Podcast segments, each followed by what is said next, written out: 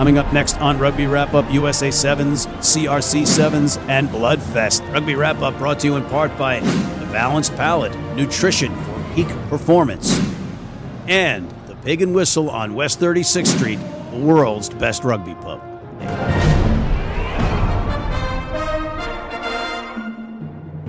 Hey, everybody, welcome back to Rugby Wrap Up. Matt McCarthy and Steve Lewis at the Fantasy Sports Network, Studio 34 in New York City, talking rugby. And, Steven, since you are the Sevens czar, we have to talk Sevens. Great. Where do you want to start? I want to start with a team called the Eagles. Eagles. Okay. USA national team. 2019 is the Annus Mirabilis. For all you Latin speakers, that means the miracle year. Best year ever for American rugby, sevens or 15s. So the men finished up last week in Paris. They took um, made their 10th consecutive semi final and finished second overall in the World Series, which is an unbelievably uh, astonishing consistency of top performances. So kudos to them, Mike Friday, Phil Greening, Tony Rockes, the, um, the coaching staff, and then also what I think is really a golden generation now of uh, American Sevens players you know, between you know Barrett, Pinkelman, Thomason up front.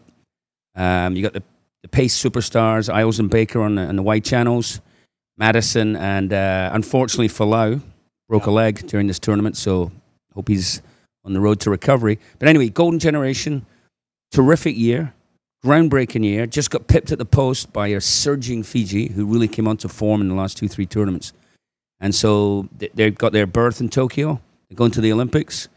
Um, so fantastic year for them. Yeah, it was crazy. It was all, the second place finishes in a row out of the gate, and, and and what what's great about them is that they are a diverse team with talents across the board in different areas.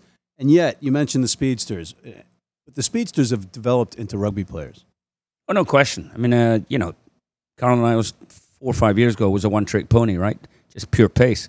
He, he's developed into a pretty savvy rugby player. Yeah. He knows his way around a sevens field, and uh, he, so that that contributes a great deal more.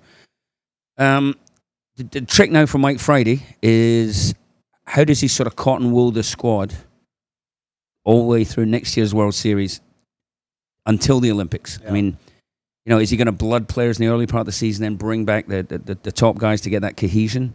Um, does he risk playing them a full year? It's going to be an interesting, interesting to see what he does from that perspective. It's a great it's a great luxury to have that they've never had before. Yeah, this early qualification, yeah. exactly. It allows you to do things that, you know, you're not scrambling. You know, the nerves aren't on the whole time. The pressure isn't on coaches and players, uh, the program. So, so it's been great, that early qualification. And at, at, the same time, we should recognize the, the women's program. They are also second, which is also a phenomenal achievement. Yeah, crazy. Um, under Chris Brown. But they are, they actually just have to step on the field in Biarritz um, so the week after next is the final qualifier, and they're they're probably going to end up second as well, and they will have, you know, secured their berth in Tokyo. So fantastic year for American sevens. But that guy Chris Brown, I don't, you know, we like him. He's always been a nasty guy. That guy Chris. Brown. Just kidding, just kidding, Chris. Chris Chris has been here on our second show, yeah. I think. Great guy, and, and it's just a great thing to see with with both programs, and exciting. And now we have Olympic fever going on, but we also have a feeder program of sorts for USA Rugby's sevens teams. Yeah, so, so where's the next generation coming from, right? And um, so there's been some, you know, the Eagle squad is, deepened out a little bit this year, but it's still pretty thin.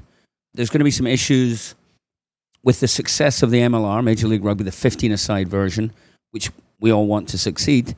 Um, it's putting pressure on the player pool. So with three new teams coming in, there, there are more players getting sort of hoovered up and sucked up into MLR um, that won't be available for sevens. So the men's domestic sevens clubs program is going to be under stress. Consequently, you have to go to college. You have to identify players earlier and develop them earlier. So the CRC is the Collegiate Rugby Championship put on by United World Sports in Philadelphia last weekend is absolutely the major venue, the major sort of proving ground for young talent. Um, so it was another fantastic weekend. Talen Energy Stadium, you've been there, um, announced there. It um, the tournaments were won by Lindenwood on both the men's and the women's. Um, so that's back impressive. to back to back to back. Um, for the Lindenwood women, they managed to put one over my Army girls in the final, but I was very proud of the Army women. They had a great tournament, beat Navy, an important thing. Beating Navy, it seems to be that's like you know for Army, that's that's the thing, right? That's it. Squish the squids. Um, also of note, the, the two MVPs, uh, Wesley White of Lindenwood for the men, and then Sammy Sullivan of Army for the women. Very proud of her. A lot of alliteration going on there. Yeah, watch. Yeah, Yeah. it was. So Sammy Sullivan. Watch that name. Watch Right. that name. Why are Lindenwood good? Success breeds success, Steve, right? They- why are Lindenwood good? yeah, it's, it's an interesting question. So good coaching, right? Josh Macy for the men, Billy Nicholas for the women.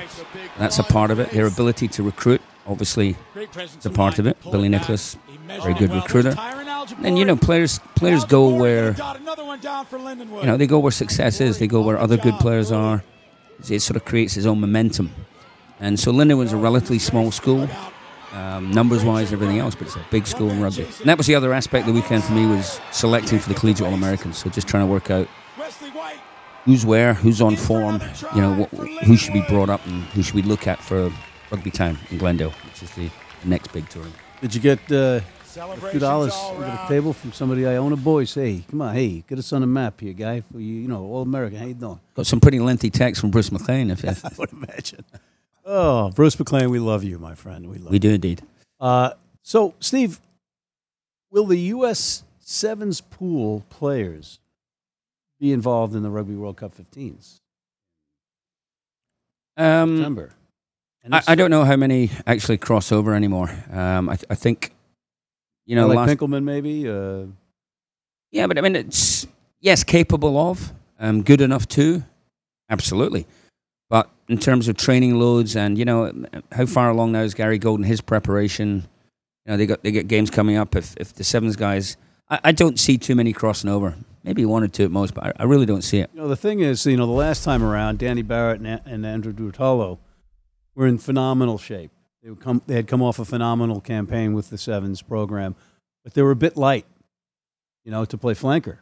Absolutely. You know, and that's that's the that's an adjustment. And you know, Danny and, and, and Andrew, I talked to them about that, and they were like, "Yeah, you know, we'd like to be a little bit heavier, but interesting to see how Yeah. that'll come out." But in the meantime, we do have some more American sevens on the, on the American landscape uh, down in Texas, and joining us right now about the Bloodfest Sevens is Mr. Chris Hansel Hansen from Austin. Chris, Chris, you down there? Can you hear us? Yeah, how's it going? Steve, Matt, how are y'all? There he is. There he is. So, Chris, you got a big tournament coming up. I think it's your 22nd annual Bloodfest Sevens.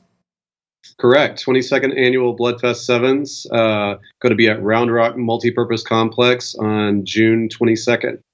And I think you got uh, the capacity for something like 90 teams, if I'm not mistaken. You got 10 pitches, five of which are turf fields, five of which are grass, including the, uh, the venue that the Austin Elite played their Major League Rugby matches on last year. Correct. Um, our event director, Ryan Walker, did a great job of expanding out. And so we have Friday night to Sunday morning now. So we've been able to, to grow the amount of teams we can have there. All right. So you and I spoke a little bit off camera, and I think you said that uh, Friday night, the Friday night lights were the, the kindergarten kids through eighth grade. Is that right? That's correct. My six year old will be out there playing. All right. So, uh, from what I gather, you have different divisions. You have, I think, the uh, premier, you got your uh, open, you got your social, and then you have your super social. Who's in the? Let's start with the premier. Who's who's in that? Well, Premier uh, coming back to defend their title and Premier will be the Dallas Reds, who had a phenomenal uh, sevens program last year. Uh, they actually went up last year and won a super qualifier, and so they'll be coming back to Bloodfest this year to also uh, defend their title. Of course, the Huns will be in there. We have a Premier side in there. Uh, we have U.S. Air Force, who's put a side in, and some other uh, various programs um, from around the nation, and a couple of international teams as well. Um, the premier actually we have a cash prize this year so it attracts a lot of teams for both men's women's and high school boys and that's a thousand dollars to to the winner That's pretty cool. You know, I got sitting next to me is one of the top sevens coaches on the planet. I mean, you guys ought to have some synergy in getting him down there to scout some of these players, right? Absolutely come on down to see my good friend Russ Newth. That's right. Good man he is. That's That's right. Are you available on that weekend? Actually, I'm not. I'll Oh. be in Jamaica. Yeah, you got to get up pretty early in the morning to book this guy, folks. So set those alarm clocks. The new coach of the Jamaican Seven squad, trying to qualify for the Olympics. Stephen, That's correct. Yep. Yep. uh, will they be doing a cameo in in uh, at the Bloodfest Sevens? No, huh? Uh, f- finances do not permit us to travel to Texas, unfortunately. Well, there's a lot of Hey, Texas. next year. Come on, come on, Chris. There's a lot of uh, a lot of Texas oil money down there. Let's get let's raise some cash. Get the Jamaican team up there. We're trying to get our hands on it every chance we get. All right, but all right. So in all seriousness, after that, you've got the Open division. What what are the rules on that? Open are the same rules, traditional uh, IRB sevens rules. So it goes Premier, uh, Open, and Social. We have traditional IRB rules, and then when we jump down to men's Super Social, we actually have a a, a different set of rules for our Super Social. Yeah, you Right. gotta you gotta walk us through some of these rules because from what I gather, you could get some points without even scoring. Is that right? uh, well, actually, there's- so there's no kicking. So there's no kicking for points. There's no conversions. Uh, we do offer three different point values in the try zone. Uh, Super Social is traditionally uh, your 15s props. Some guys that don't traditionally play sevens come out for a good time. Um, Our there's some larger friends, I'm sorry. our larger friends, right? Some- Absolutely, the engine room guys. Yeah. Yeah.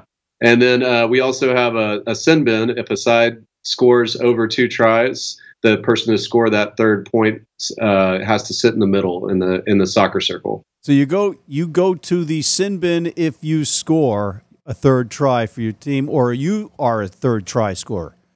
You are a third try scorer, correct? So you go to the bin if you have if you score a hat trick in the super. Correct. Okay, that's Well, if you score the third points for the team, oh, yeah, okay. it's, all right. So if you it's pretty fun. We try to keep it lively, keep it fun.